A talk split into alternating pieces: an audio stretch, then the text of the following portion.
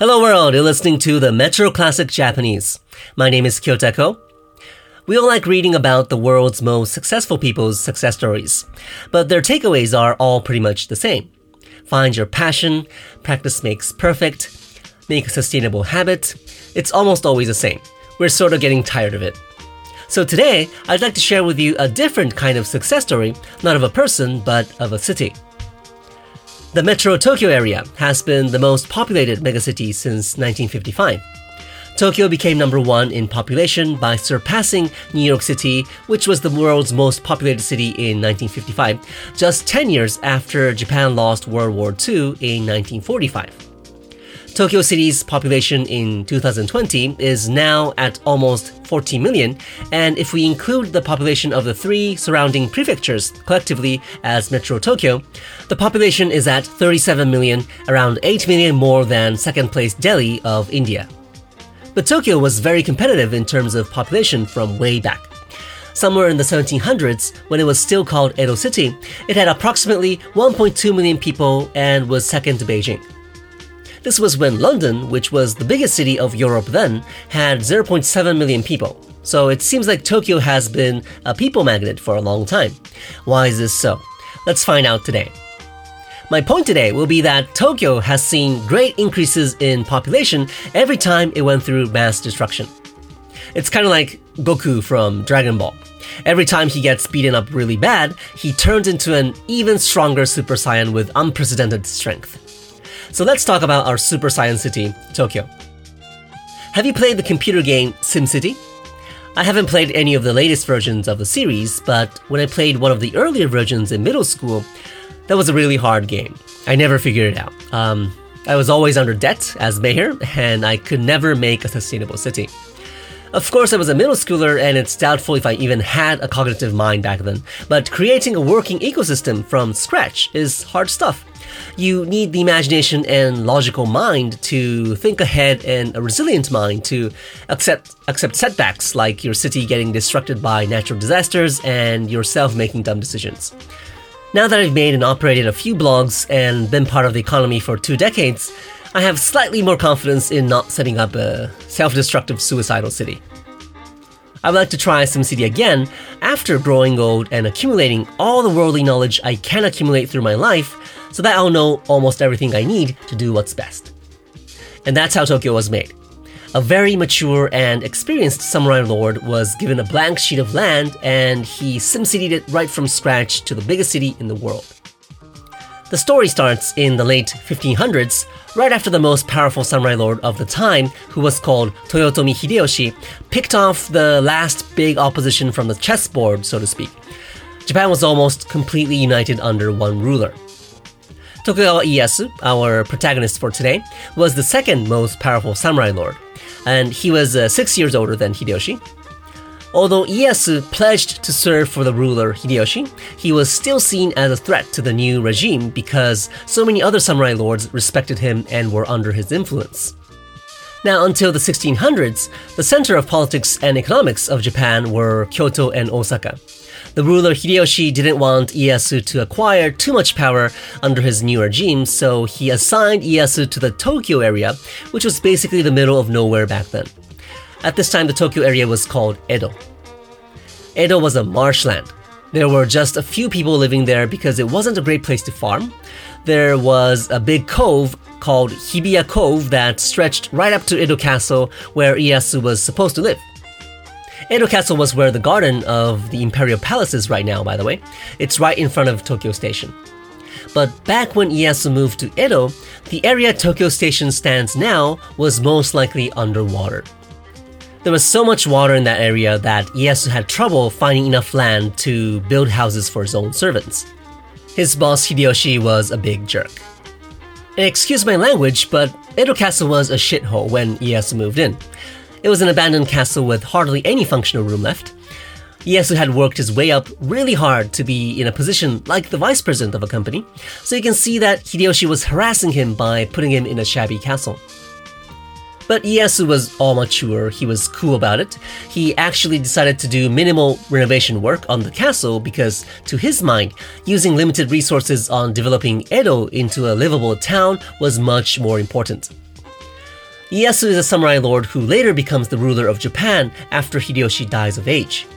He establishes a rule that lasts over 200 peaceful and fruitful years, and we can see how uncorrupt he was from before he took the throne. So, how did Ieyasu turn a mega swamp into a mega city? He played SimCity. He saw a big hill called Kandayama near Edo Castle, so he told his staff, Look, guys, we're gonna take that hill down and dump that dirt into that cove. Just do it. So, in a matter of just a few years, much of the cove became land and houses and infrastructure were set up. Again, the Imperial Palace is more or less where Edo Castle used to stand.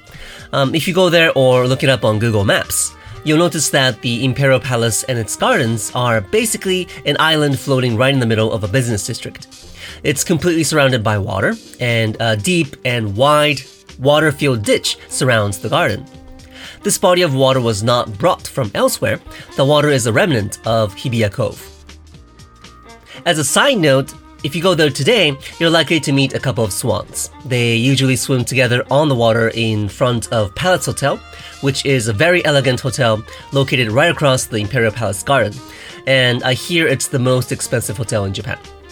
Please say hi to the swans for me the next time you visit there. So, anyway, eventually, Ieyasu becomes the ruler of Japan himself by outliving Hideyoshi.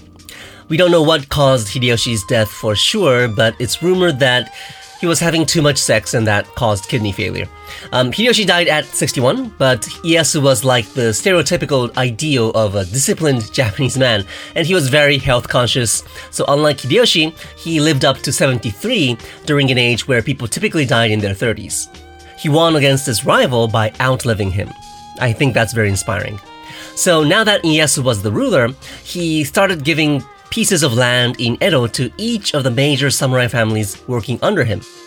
At this time, each of the over 200 regions spread across Japan was governed by a different samurai family. Before Ieyasu and Hideyoshi united the whole country, these samurai families grew their territories by invading neighboring regions. War was going on somewhere in Japan almost almost every day. But by the end of the 16th century, all these regions had been united into one Japan, and at this point, samurai lords wanted to show that they didn't wish to try to revolt or anything. Because if they did, their whole family would have been annihilated by the almighty Ieyasu.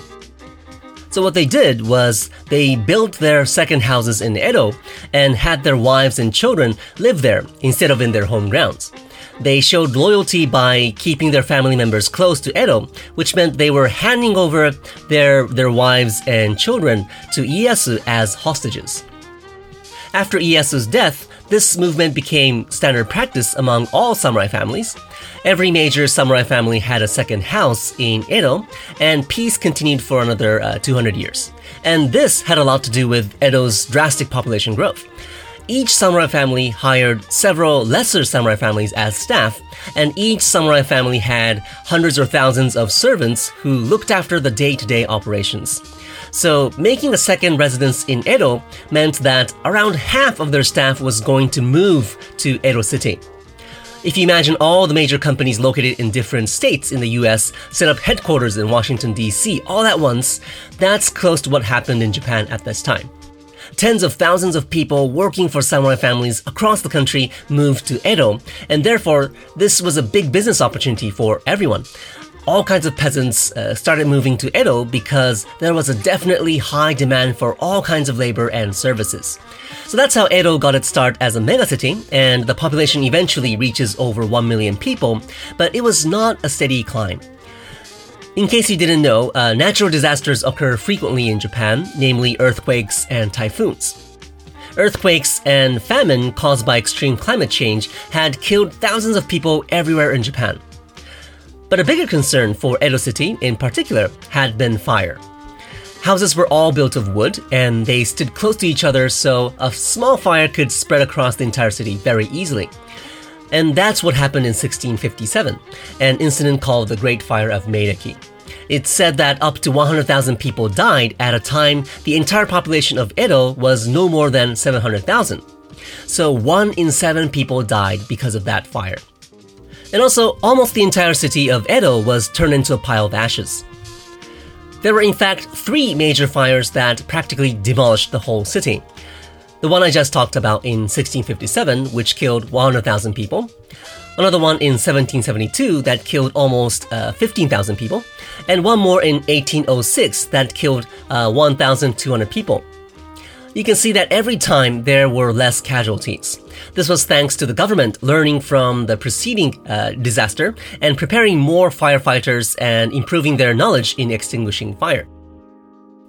Now, what's interesting is that while these big fires were, of course, unfortunate incidents, they played a major role in helping Edo, aka Tokyo, become a city that could accommodate a large population.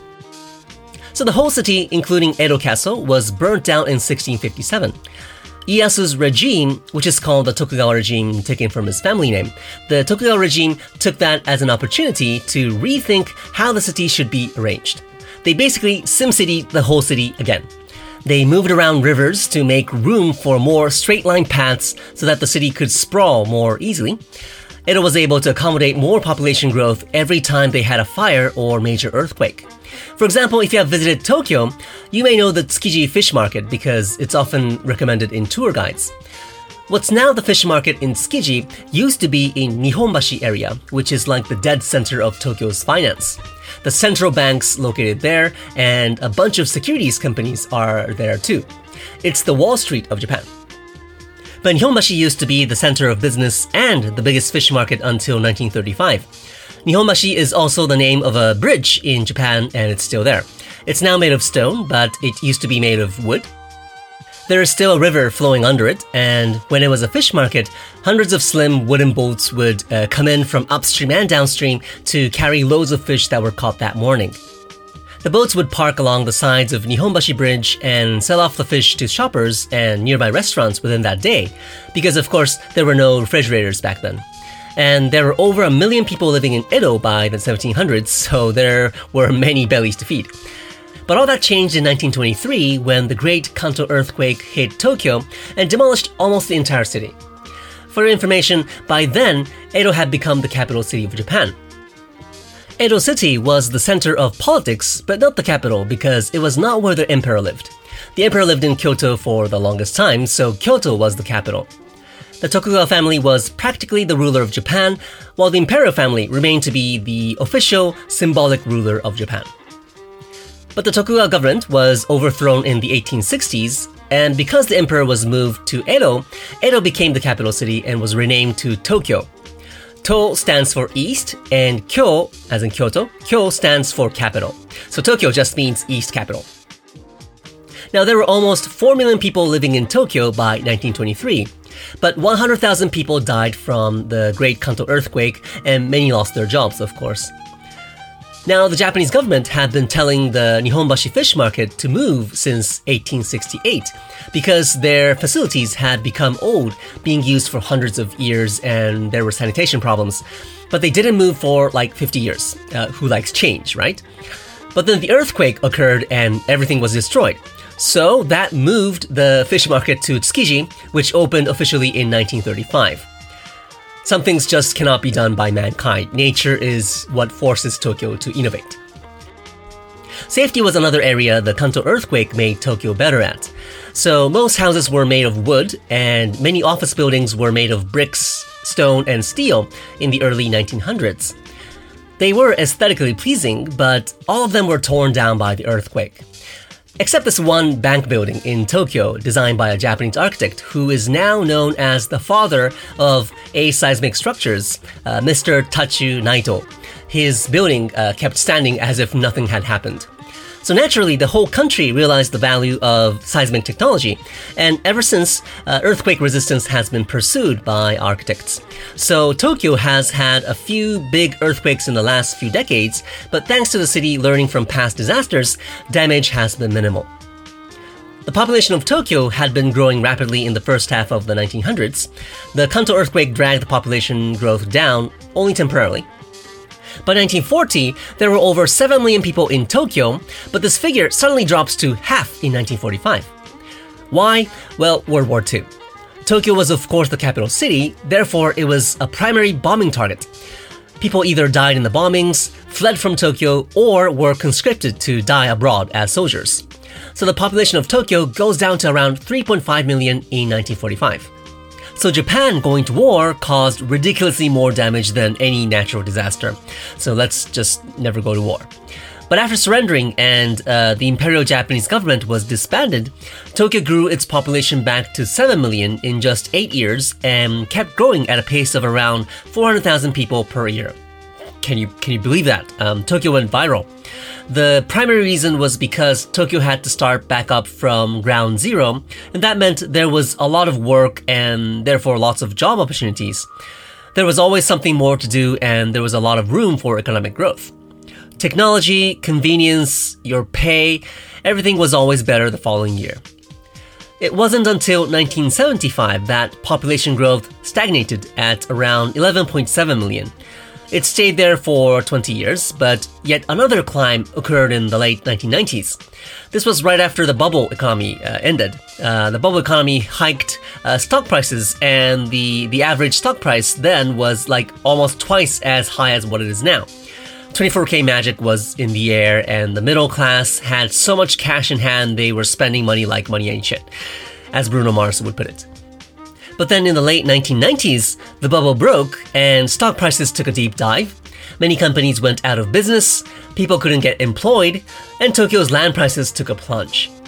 And this may sound counterintuitive, but it was this economic recession that pushed Tokyo's population even higher because rent went down, more people were able to afford living in Tokyo.